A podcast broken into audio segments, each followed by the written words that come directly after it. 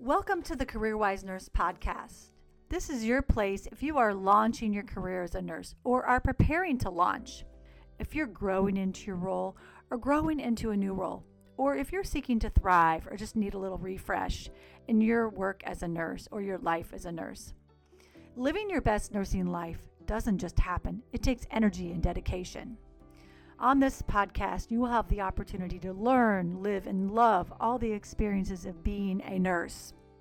Nursing is truly an amazing journey. It's your amazing journey.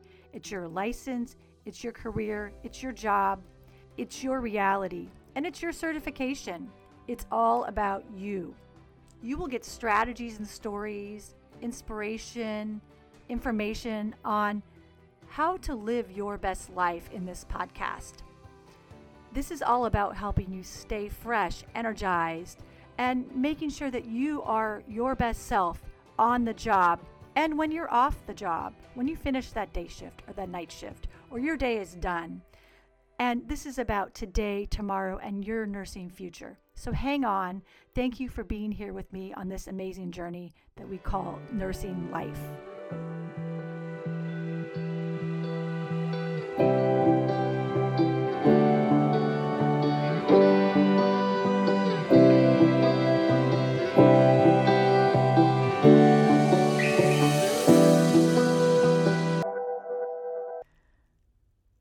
I'm Natalie D'Itri, your host for the Career Wise Nurse podcast. Thank you for joining me today to talk about all things nurses. Nursing is an amazing journey, and I hope you agree with me on that. But it's not an easy journey, it's not an easy road. And nurses put their heart and soul into the work they do to make a difference for people who are in need of care. And I often refer to hospital life and how the patients are so sick. Otherwise, they would not be there. Don't you agree with me? Patients are not having a slow recovery, a long recovery, a leisurely recovery, I should say, when they're in the hospital. They're there because they're too unstable or too ill to be on their own or get the care outside the hospital. And that's the case in many situations most all patients you're going to encounter in the hospital. There are a few cases like mother baby childbirth where people come in in a healthy state to have hospital care, but it's not for very long. Hospitals are full of sick people. A lot of work is done outside the hospital because patients can come in, get the procedure in that setting, and go home. And again, high turnover in terms of the volume of patients, get them in and get them out. Time is money. And time is also not always what patients need. They can do it at home. So, why did you become a nurse? To help people or to make a difference in people's lives. I liked science and I liked caring for people. So that's why I became a nurse. And I really believe it is a privilege to be holding that license and to be on the front lines taking care of sick people. But it doesn't mean you have to do this in a hospital. And people come into freestanding surgery centers or hospital associated surgery centers, ambulatory settings to get care. So, nurses have job opportunities there. And you don't have to have a lot of years of experience to take those jobs. There are jobs open to nurses in ambulatory settings or freestanding outpatient care in surgery, procedures, oncology care, a lot of settings. And there are needs for nurses in all these settings too. But today I want to talk about a nurse that shared her orientation experience and her early months of work in an, in an ambulatory surgery center. It goes back to advocating for yourself, thinking about how much stress you want to put up with, or speaking up to help make a change for nurses because these settings, they operate. It seems like there's not a lot of public knowledge about undesirable outcomes for patients. People generally do okay, they get out of there and the nursing care is rapid, there's not any extra room to give.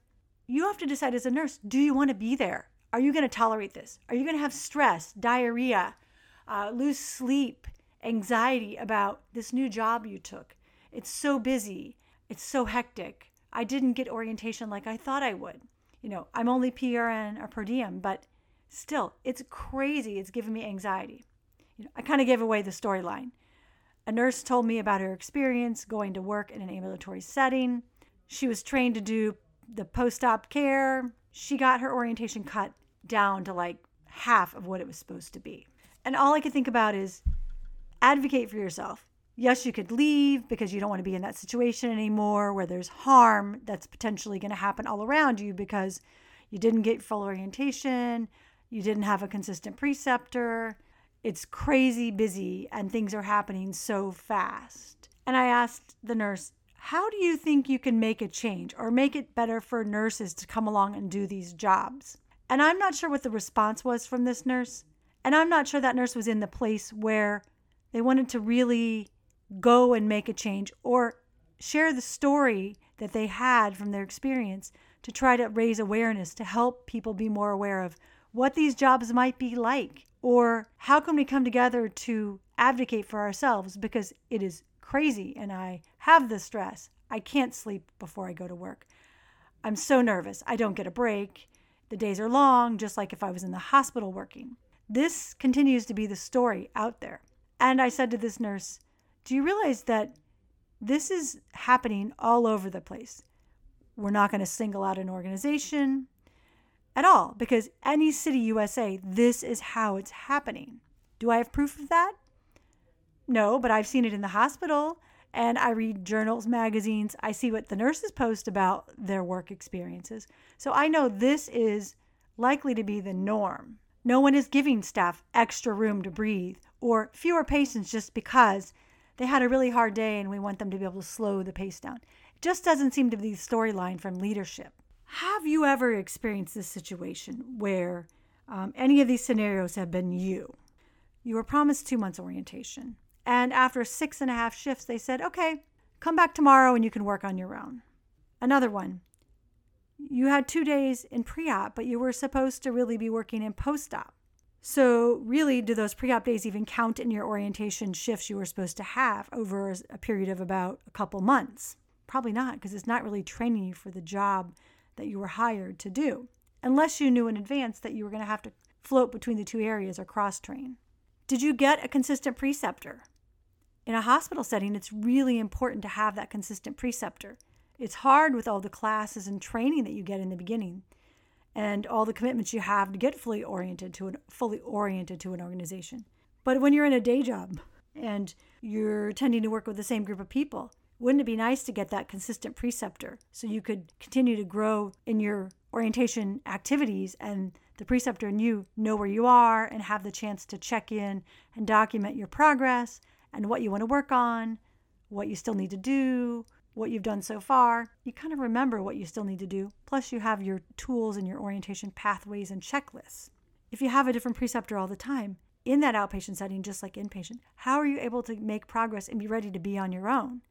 And if you're an experienced nurse, you have some of the foundation likely when you go into that job and that setting, but you still need to learn the organization and learn how to do your job before you can be on your own. It's a short orientation than if you were a brand new nurse in an inpatient setting where it's hospital work and your first time as an RN. But that continuity of having the consistent precepting is really valuable. And in hospitals, we worked really hard when I was an educator and a mentor in a large hospital we worked so hard to try to have primary precepting be a thing. And in the hospital, when you've got weekends, holidays, nights, and days, 24 7, seven days a week, it's harder to pair people up consistently with a preceptor because you've got people working 312s and the schedule of the preceptor and the schedule of the orientee is not always going to align. So you'd think that pairing the preceptor with the orientee consistently would be possible, but this nurse told me it was really hard and everybody ended up precept, precepting her at different times. Also, knowing where you are and completing all your orientation tasks or your skills checklist. This nurse said, I don't have any documents. And so, how do they know they've met all the objectives in that probationary period, however long that is, to know that they're really able to be on their own? And did you know that it's really important that the orientation documentation is on file because a regulatory organization or an accreditation organization, I should say, has the opportunity to see that and make sure that everyone is getting oriented to the organization and the service line specific and unit specific requirements. Okay, here's another one that people often talk about all the onboarding modules. And that may be a lot of online stuff. You think of modules, I think of HealthStream or some learning management system and things that I have to complete on my own. Well, that's the case. And do you think you should get paid for all that time? Absolutely.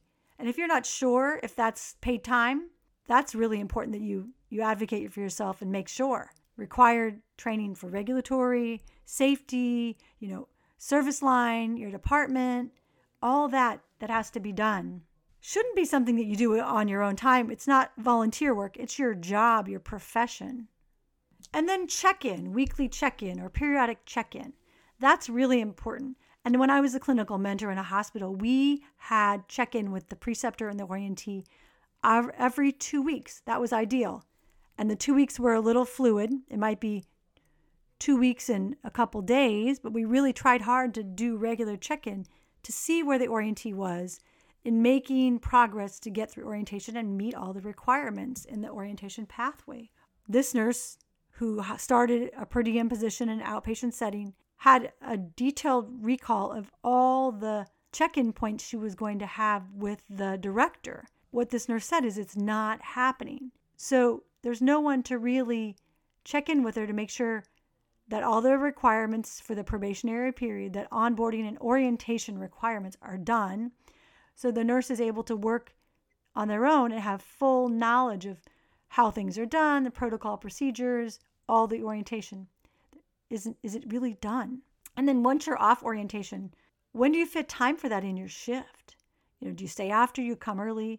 The director or the person that's in charge of checking in with you you know, are they prioritizing you as they bring in more new people and the whole process starts all over again with the hiring and the orienting? I feel like nurses kind of fall down the priority list after they've been there a couple months and they're kind of on their own. But there are things that are missed. And I said, making sure the objectives are met and the progress is being made and the nurse feels safe and fully oriented, that's really important because that time being invested in the nurse that's new is is going to help keep them there or it's going to help the the new hire and the organization or the people that are on the front line with that new hire to determine is this the right fit? Is this working for you? How can we make it work better? And for the orientee how's it going? Can they share their observations and their experiences? And the nurse who came in to do a per, per diem job who's experienced you know they bring experience and value. And do you ask them what their observations are if you're the you know the person who's the organizational leader. Do you find out what people are doing or what they find is going well and what's more challenging? And can you have that discussion about let's make this work or how could we do better? Or what do you want to do to improve on your working capacity and your knowledge and skills as you come into the organization and get oriented? Let's have these conversations. So basically the nurse said none of this was happening not consistent precepting. The orientation was shortened. It's busy, not feeling supported in terms of getting through all the orientation. Yet it was clear that there was a timeline for everything to be done. And this just continues. Yet the nurse works, works like crazy at her shifts. In fact, another experience that was shared was working until 2:30 and saying to the charge or the supervisor, "Can I take my lunch now? I haven't had a break yet." And the response was, "I haven't had my lunch either from that leader who came in at 6:30, whereas the nurse working the new hire, who's the nurse, came in at 7:30. It's 2:30 p.m. No break for either yet. Instead of getting support for that new nurse who might need more time, still learning the job, how everything works in the organization, the nurse gets, "Oh, from the leader, the supervisor. I haven't had a break yet either for lunch." So the supervisor said to this nurse, "Why don't you finish your patient and you can go home?" So it's a PRN job. So, you know, those people go home first when they're PRN because they are at a higher hourly rate and they're just extra, supplementing, filling gaps, right? And when they're not needed, they're canceled. So go home early and you work from 7:30 until 2:30 or 3 3:30 whenever your patient is done and go home. Don't even stop to take a break. Don't rest, don't recharge, don't take care of yourself. Just keep on chugging. Let's hope you don't drop before you get out of here and get off our payroll for the day. That's how I interpret that. And the nurse said, I really like the work. I like being with patients. I like having the family members to explain things to, and it's great to have inpatient care. But now in my life, outpatient works really well. And this is a per diem job. So, in theory, I should have some flexibility to work when I'm able to and earn money, support my family and my household, and keep up my skills because nurses are needed out there, right? But this nurse said, I don't really feel like they supported me to get oriented. They run me like crazy. And she said, when I showed up at the large hospital orientation, new employee for all new employees, I had to drive all the way into the city. I get there 45 minutes early, which was what was requested in the orientation email.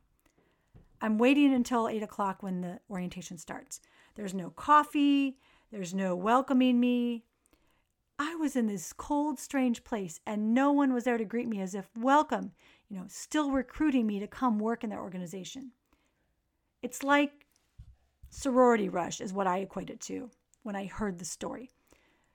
When I was in sorority and we were recruiting our new members, we talked about crop, keep rushing our pledges. Just because they pledged or signed up and showed up at bid day because they're in your new member class or your pledge class in college, if you were in a sorority, you may remember this, doesn't mean they're going to stay. And if you were in a sorority or some group where you were selected through a recruitment process, you know, not everyone stays even after they signed on.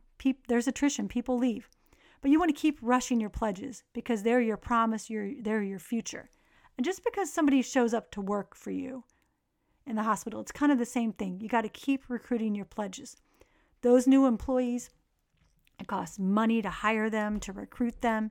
Human, you know, labor hours, your talent acquisition, your interviewing, your staff talk to them. It's a lengthy process to hire someone. And then to train them, they don't really count in the staffing or the mix because they're with another nurse getting oriented, right? And even when you're orienting someone and you have a preceptor, they may get a lighter assignment to spend more time on orientation activities, to do more teaching.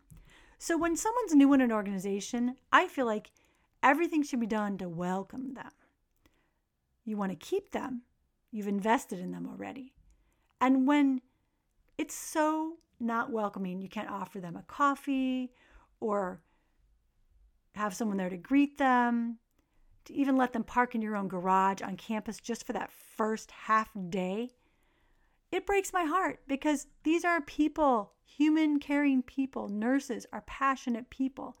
And they show up and they're waiting and waiting. They got there early and nothing happens and no one's there to greet them. And they have to take a bus to get to the main building because there's no room for staff to park. Even for the first day they show up for work, I feel like we've got a lot of work to do. And I don't know that it's going to change until we get nurses to speak up at their organizations and say, This is how I felt, but this is what you could have done to make me feel just a little more welcome or a little more confident about doing this job. Especially when you see the working conditions that they get put in. When it's time to hit the road and walk the walk in that job. What do you think? Do you think we could be a little kinder in our organizations to welcome people and really let them know we're so glad that they're there? I'm not sure we can fix the staffing challenges, and shift work makes it hard to have the consistent preceptor, and the patient volume can be very unpredictable. And the work is hard, but nurses go to do it because they like taking care of people, or they need a job and they need money, or the pay is pretty good, and it's the experience that they can put to use in a, in a profession that is very meaningful and satisfying, but not easy. But then our organizations need to go the extra mile to make sure that they genuinely, genuinely convey their appreciation for being there and coming to work there. I think we need to get out and make some reminders and point out to people. I feel like saying, You should be glad I'm here. You know, I want to be here, but I don't always feel like you want me here or that you care that I'm here or that I'm different than anyone else that you could have hired. I'm just some person here to work. That's not good. People need to work hard to show that they're glad to have the nurses that are coming to work come to work. This nurse said, I was coughed on, sneezed on, I had sick patients, sick, fam- sick family members. I put up with a lot just to do my job. And I don't know that my organization really cares about what I'm doing or really cares that I'm fully prepared to do my job the way they want it done. Let's continue this conversation. Tell me your experiences as a new nurse. New grad, you might have found that as a new grad, they didn't have all your access or that things weren't quite ready when you got there, but you were so excited to get there. And you just wanted that extra greeting, or you wanted some consistent precepting, or a clear picture of what your pathway objectives were and how you were going to get through orientation. I know things are unpredictable, but let's just see, you know, share your experiences with me so I can get those out there. Or come on as a guest because I want you to share your experiences. Thank you for listening. Be sure to subscribe and tell your friends and colleagues about this podcast. Connect today with the CareerWise Nurse podcast community. Do this by emailing belong at careerwisenurse.com. That's B E L O N G at careerwisenurse.com. Join the CareerWise Nurse Facebook group. A link is provided at the bottom of the page. Leave a review for this podcast. Scroll past the episodes where you will see write a review. I read every review because I want to know what you think, what you want to know, who you want to meet to help you live your best nursing life. Tap on the stars to rate this podcast. Thank you. Talk to you soon.